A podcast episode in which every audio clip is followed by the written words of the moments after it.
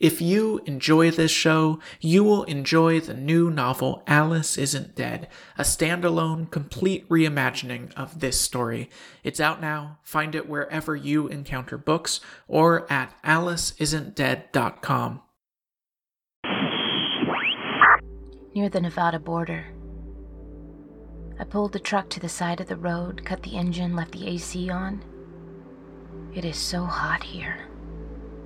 Opening the window feels like opening an oven to see if it's ready for bread.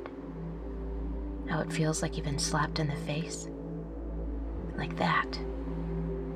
You know, Alice. I'm staring at my hands. They're just my hands like I've always had, but also there is something of heaven to them because not that long ago they were touching your hands. How could they be ordinary hands and also hold that memory at the same time? Doesn't make sense. I can't drive while I tell this. Too much to say. I'm going to tell it all, Alice. Even the parts you know. I'm going to describe the shape of the monster that is devouring me. And then I'm going to start this engine and leave that monster behind.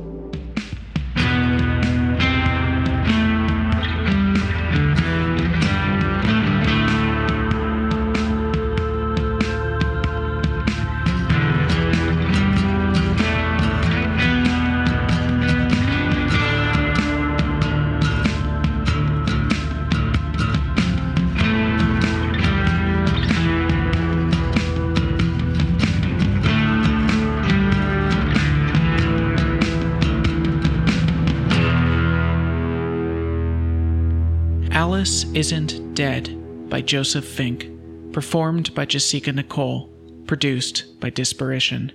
Part 1, Chapter 10 Thistle.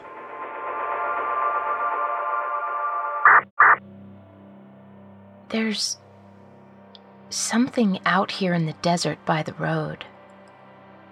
That wasn't descriptive, I know, but man, I don't know what it is. It looks like. Well, you know that evil tower in Lord of the Rings? It looks like a bunch of those. And all around the towers are these discs or something reflecting the sun up at the towers. Light so bright it's almost heat. You feel warmed just looking at it. What is this thing? Ah, it goes on for miles. The towers and these fields of heat and light.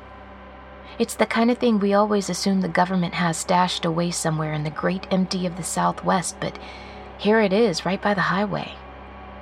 For everyone going hopped up and hopeful to Vegas or returning exhausted and disappointed to see. America has weird things in it.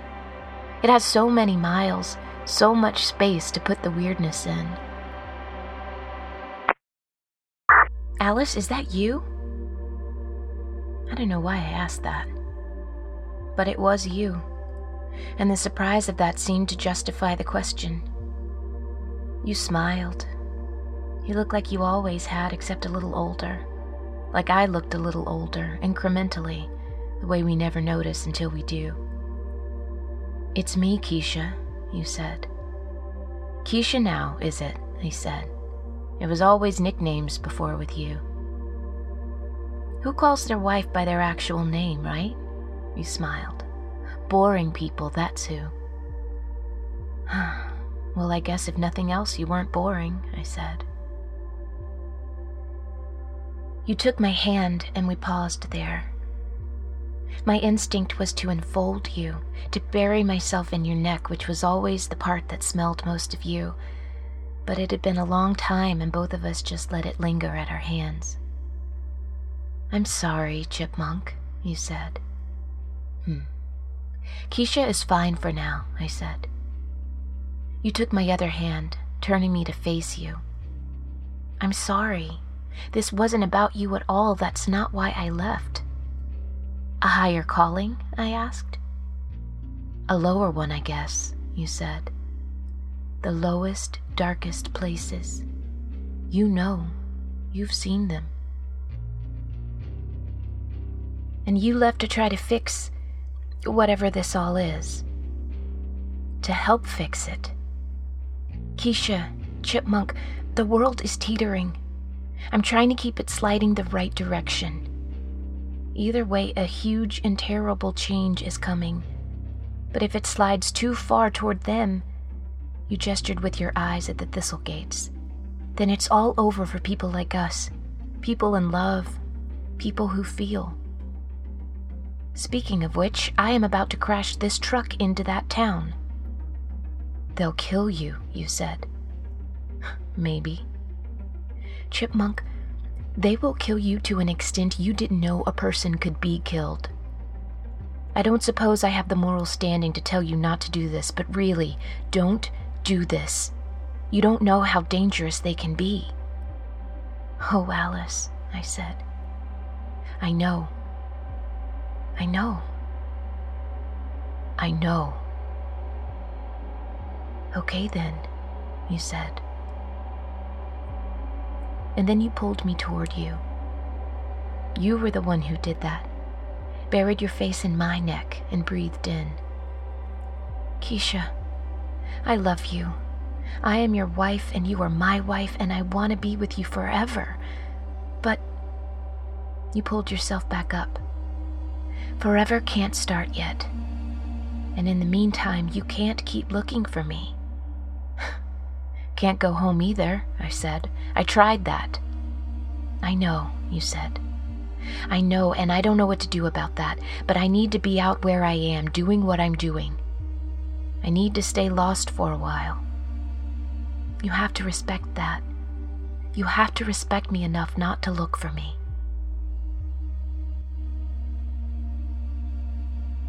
My heart beat differently just being near you, just touching, just briefly. Take me with you. Let's do this together. I can help. Even as I said it, I knew that it was impossible, and so I didn't even feel disappointed when you shook your head. You're right, I said. I haven't respected you. What you did, disappearing, it was inexcusable. But so was my chasing after you like this, in a lot of ways. Two inexcusable women, you said. That's us. You were crying. I realized I was too, had been since I saw you. Someday I will come back, if you let me, you said, and we will live out the rest of our lives. I promise that. I promise that. In the meantime, in the meantime, I said, stop looking. Yeah, you said. Yes. I'm sorry. We didn't say anything for a while. Then we kissed. My whole world focused down to that point of contact. Colors dimmed. I only smelled you it could have been forever like that, and I would have been satisfied. But then it was over. Soon, you said. Soon. And I guess I can only say again please don't do this. I am driving through those gates as soon as you step out of this truck. I love you, Keisha, you said. I love you. I love you. I love you, Alice and then you were gone. My hands were shaking. I looked at the gate with its sign that said Thistle. Around me was the vibration of the engine and the weight of the truck, all mass and potential energy. I touched my foot to the gas, not pushing down yet. I reached into my bag, did the one bit of preparation I had had time to think about. I let myself breathe a few more times. Felt the air go in and out, enjoying those moments in which that was still possible. My skin was damp now. I thought of what I would do once I had crashed through the gate, and my mind was a blank. I had no plan at all. I hit the gas. I wonder if the weirdness of this emptiness is specific to the American experience. Like, are our prairies and deserts special somehow in their distance? And is that why so much of the unreal crops up around them? Or is there just as much weirdness in, say, the Arctic desert of North Canada? Do they see lights in the sky too, or just us? Do they drive that emptiness back and forth like it was a page of words that could be deciphered if just gone over enough? Or do they leave that emptiness well enough alone? Cars slow as they pass whatever these towers and fields of light are, wondering, wondering, probably reaching for their phone, finding out the answer. I'm not going to, though. Not everything has to be known. I wish you could see this. The landscape and these menacing towers, like the set of a movie about the end of the world.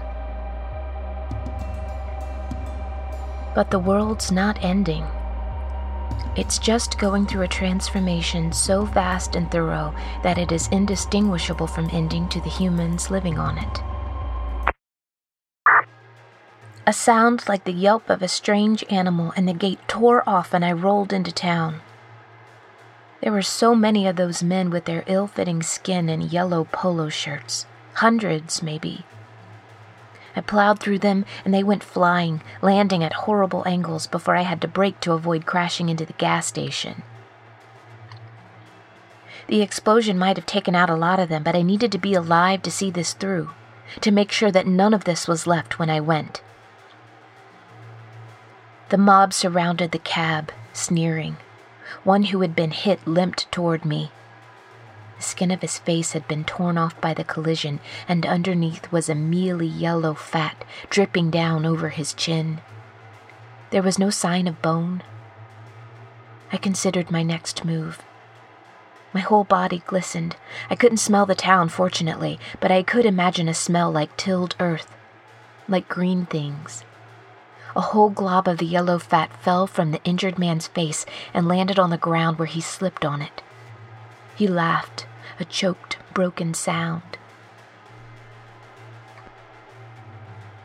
All of the buildings in the town were covered with a thin film of oil.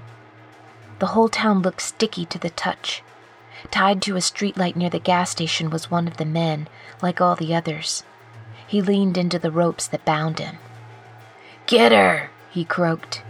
His whole body was covered in knife wounds, but his eyes were alive and focused. Get her!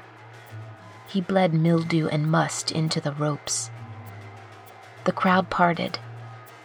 And him, the original him, the thistle man, the hungry man, he walked stiffly up to the door of my cab. Oh, you can get out, he said. None of us are going to hurt you right away, and you aren't any safer in there. He was right. I opened the door. It took a couple tries because my hands were so slippery, but I made it. Look at you, he said, sweating like a lost child, exhausted from running around searching for his mother. What a weird metaphor, I said. You're nervous, he said. I'm always nervous, I said. I wiped my forehead to keep my eyes clear. Welcome to my home, he said. We didn't know you were coming, or we would have prepared better. What is this place? I asked. Not that it matters, not that it's anything but a wound that must be sewn shut. But you know, the longer I keep talking, the longer before you attack me. That's a complicated story, and I'm not much for talking.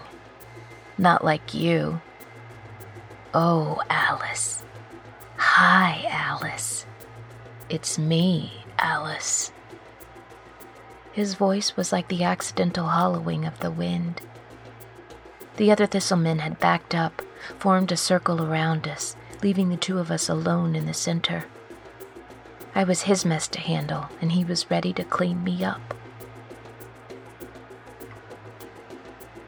You're serial killers, I said. We're freedom, he said. Freedom can be good or bad. There can be terrible freedom. He grinned. His teeth were faintly green. We are the terrible freedom. You're murderers, I said. America, he said, a country defined as much by distance as culture. America embraces its distances, empty spaces, and road trips, but there is always a price. We are that price. We are creatures of the road. We feed on distance, on road trips, on emptiness. Bodies by the side of the highway. There was a sound like applause, but softer. The crowd of thistlemen sucking in and out on their cheeks, creating a faint sound of flesh. Don't try to make poetry out of the blood on your hands, I said. He took my arm. I don't know how he got that close, but he was there, and he did not grab. He took like a dance partner, gentle but insistent, and then he pushed me up against the truck. His arm was against my throat. Fear branched out through me like lightning, starting from my gut and ending with the thunderclap in my head. But he couldn't do it. He couldn't push down, and he was wincing, his face wrinkling in disgust. He stepped back, wiping at his arm. I gestured to my drenched face, neck, torso. Heather oil, I said, poured a few bottles right over my head, tip from a friend. The thistleman growled, and it sounded like a creature ten times his size. No human throat made that sound. You think that smell will protect you? he said. He slapped me. The world went white on one side, and my left ear rang. It will hurt me, but it will hurt you more. I didn't respond with words. Instead, I reached out before he could realize I was moving. I grabbed his face, wrenched open his rotting, gummy mouth, and I shoved in a huge fistful of dried heather. I also brought this, I said. He choked, heaved, his skin turned purple as though his entire body was bruising, and I couldn't believe it. I couldn't believe it, Alice. He turned and ran. The other monsters around me froze. Didn't seem to know what to do. The tied up one, a thick glop oozing from the wounds all over his skin, just moved his mouth like a fish, a faint sound like I did the only thing I could do. In the moment that they were frozen, I took off after the thistle man. The only way out is through. As soon as I started moving, the others moved too. I broke through a gap in their circle, but I could hear the off kilter rhythm of their running and the thick, moist gasps of exertion from all around me. I just stayed with the thistle man, just followed the thistle man. I chased him into a diner, the burgers and more. The inside of the diner was full of rotting food milkshakes and hamburgers, covered in mold and maggots. I was glad for the heather oil all over my face, but still the smell was there. Only the glasses of soda, watery with melted ice, still looked like what they were unable to age, unable to rot. The thistle man was already in the kitchen, headed for the back door, but I saw an opportunity the walk in cooler. I put the last of my energy into a sprint and crashed into him as he made for the back, sending both of us sprawling into the cooler. I slammed the door and pushed one of the low, heavy shelves in front of it. He flopped around on the ground, spitting out heather, his skin still an angry purple. After the heat of the night air outside, the walk in felt like constant pinpricks. It focused me, like sobering up from a long night of drinking. I turned to check the door, and when I turned back, he was on his feet. Well, he said. Well, that bought you some time, didn't it? I wasn't expecting that. You got me to panic, got me to run. But what now? What's next? His skin blotched back from purple to the faint yellow. He stretched and flexed, and I could see his strength returning. The walk in was smaller than it had originally looked. I could hear hands pawing on the outside of the door and on the walls on both sides. You got me to run, but then what? What weapon do you have to finish the job? he said. He spread his hands expectantly. Nothing, I said. Nothing? he said. I brought nothing. I brought myself. I'm going to kill you. He laughed, the deep laugh at the end of a good joke. You're going to kill me.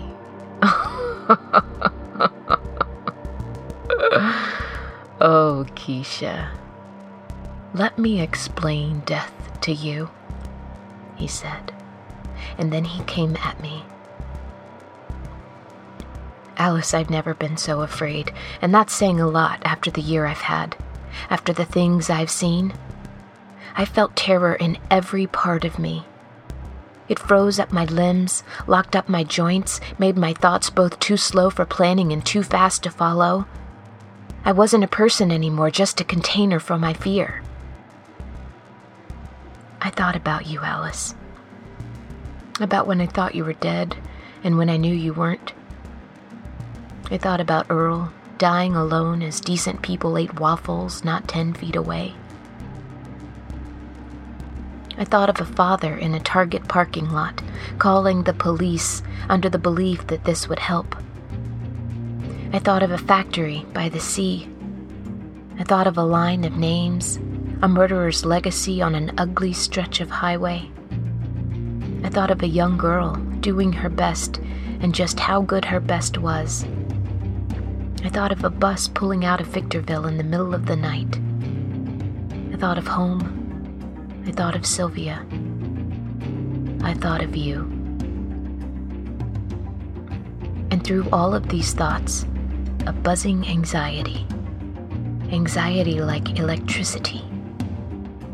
And I knew in that moment that anxiety is just an energy it is an uncontrollable, near infinite energy surging within me, and for once, I stopped trying to contain it. I told my heart, beat faster. I told my panic breath, become more difficult. And I told my fear to overtake me. Make me more afraid. I am not afraid of feeling afraid. Make me more afraid. All of that energy, I turned it outward. I pushed it into my arms, my legs, my teeth. Fuck the Thistle Man. When he hit me, I hit back. He was stronger than I remembered. It was like being hit by a car. Mass without pity, just brutal physics. But I was hitting too, pounding at his face, his chest, biting, throwing myself into him. I didn't feel pain. I was so full of fear that there wasn't any room for anything else. I fought using every wave of terror inside of me. The thistle man laughed when I hit him, and he kept punching, as thoughtless and inhuman as a rock slide on a highway. But I kept hitting too, and he stopped laughing. I clawed at his face, and his skin started to go, and that yellow fat oozed out. He grunted, growled, flailed at me. He was no longer toying with me. He wanted to destroy me, but I stayed on my feet. I tore at him with the last of myself, and finally, he was the one that fell, his teeth mashed into his cheek, shouting incoherently. I went knees first into his chest. I hit and hit and hit.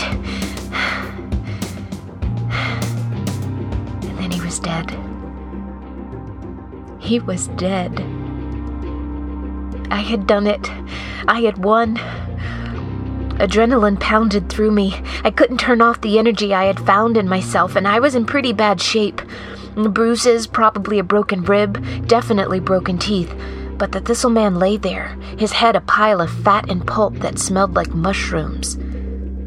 I threw up, half on the floor and half on his body.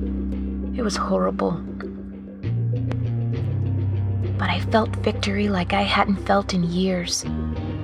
With my own hands, I had ended this. I had fucking won. There was a tapping at the door, a soft scratching on the walls, and I remembered that I had only killed one of them. I was surrounded by hundreds more. Let us in, let us in, a ragged voice sang, every note in discord with the note before. A skittering on the ceiling like an enormous spider. The lights went out. In the darkness, I could hear moaning and whispering from the walls. A voice I recognized as that of the stabbed man, sounding like it was in my ear.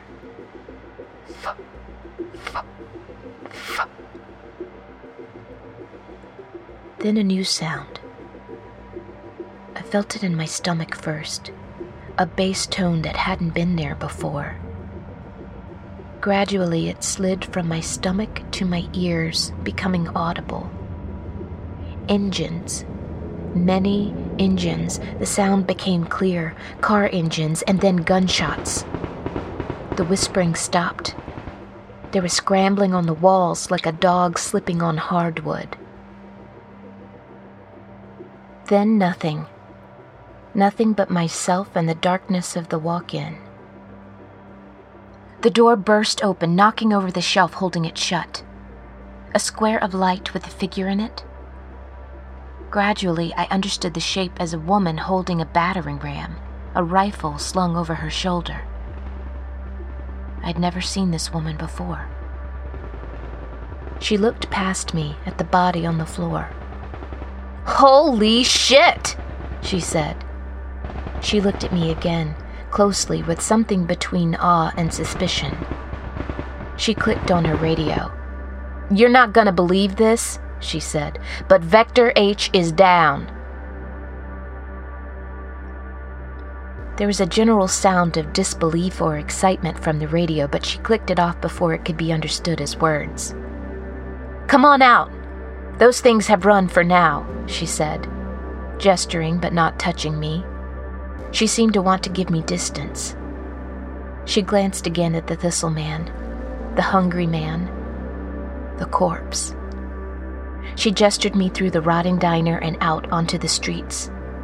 They were full of armored vehicles, women and men in uniforms sweeping the houses. But the uniforms did not look like any military I knew navy blue jumpsuits with some sort of logo on the chest. Who are you all? I asked the woman. You did a very good thing today, Keisha. A very good thing. She shook her head. Maybe an amazing thing, but now it's time for you to leave. Who do you work for? I asked. Who do you work for? she said. She was wearing one of the jumpsuits, too. I looked at the logo more closely. Bay and Creek Shipping. The same logo as the door of my cab. What? I said. It was the only thing I could think to say, so I said it again.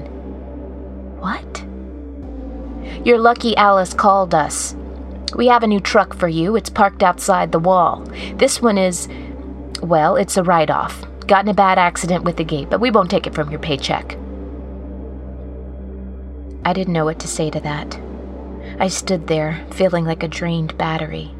Keisha, listen, she said. They ran when they saw us coming, but they won't be gone for long. It's truly incredible that you handled one of them. It really is, but you need to go before the rest come back. She was right. I let her lead me to the truck. It looked just like my old one, except, of course, none of my stuff was in it. All of my books lost in a wreck in a secret town on a U.S. government airbase. Goodbye, Keisha, the woman said as I climbed into the cab, slowly and with some difficulty because of the injuries. You'll hear from us again, I'm sure. Until then, she thought for a moment, shrugged, and said, I don't know. I guess just keep doing what you've been doing. It's kept you alive this far. A few hours later, got another dispatch from Bay and Creek. Like nothing had happened. Like they were just a trucking company, going everywhere that good businesses need transportation services. Driving over many creeks, not by that many bays. Mostly land. Mostly lots of land. They want me to go to a distribution center in Vegas to pick up my next delivery. Pallets and pallets of paper towels. Which brings me to this strange spot near the Nevada border. I'm not going to look for you, Alice. I will let you be lost until that moment that you want to be found. But I'm not done. I know now that the anxiety within me is also unbelievable strength. And I can feel it now. That energy. So, new plan. I'm going to find out what the hell Bay and Creek shipping actually is and why they have a secret army that would make the Thistlemen run at just the sight of them.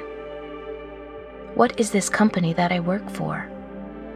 I'm going to find out. And in the meantime, I'm going to pick up a load of paper towels and I'm going to drive them somewhere else. And people are going to buy them and put them out on the counter and distractedly wipe one hand against a piece and then throw it away. Which is to say that I'm going to keep moving. I'm pulling back onto the highway now. The field of light and the black towers receding in the mirrors closer than they appear, but farther and farther away. The light from the panels as white as bone, white as heat. It's the height. None of us are used to being this height anymore. It's the engine, the sound of it, the noise of a truck this size. It's the height. I love it. I love it so much. What is Bay and Creek? I don't know yet. Not yet. But I will. All I know for now is that this isn't the end of my story. This isn't the end of my road trip. Right, right. I mean, you haven't even heard from me yet.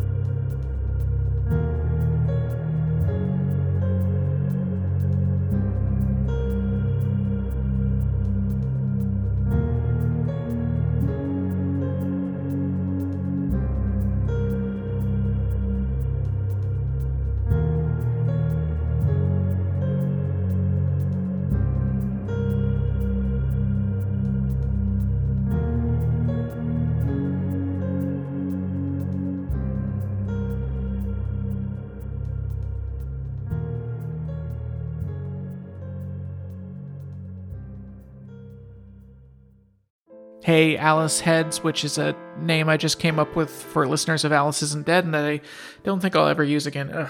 Anyway, I'm releasing two books this year, which is a weird thing to say, but I've been working on both of these for years and I'm so excited for you to read them. Okay, first on May 11th, 2021, The First 10 Years Two Sides of the Same Love Story. So, there is a love story that happened behind the scenes of Welcome to Night Vale between me, Joseph Fink, and Meg Bashwiner, voice of the Night Vale credits and MC and tour manager for the live Night Vale show.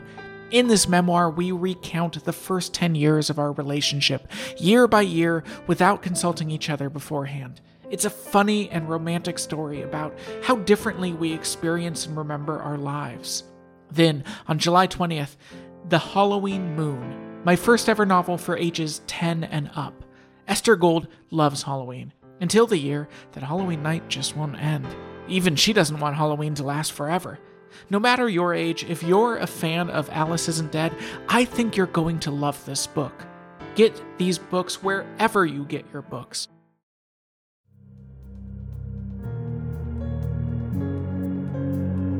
And now, why did the chicken cross the road?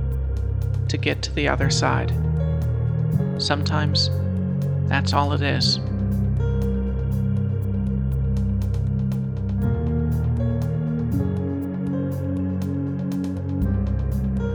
Thank you so much for listening.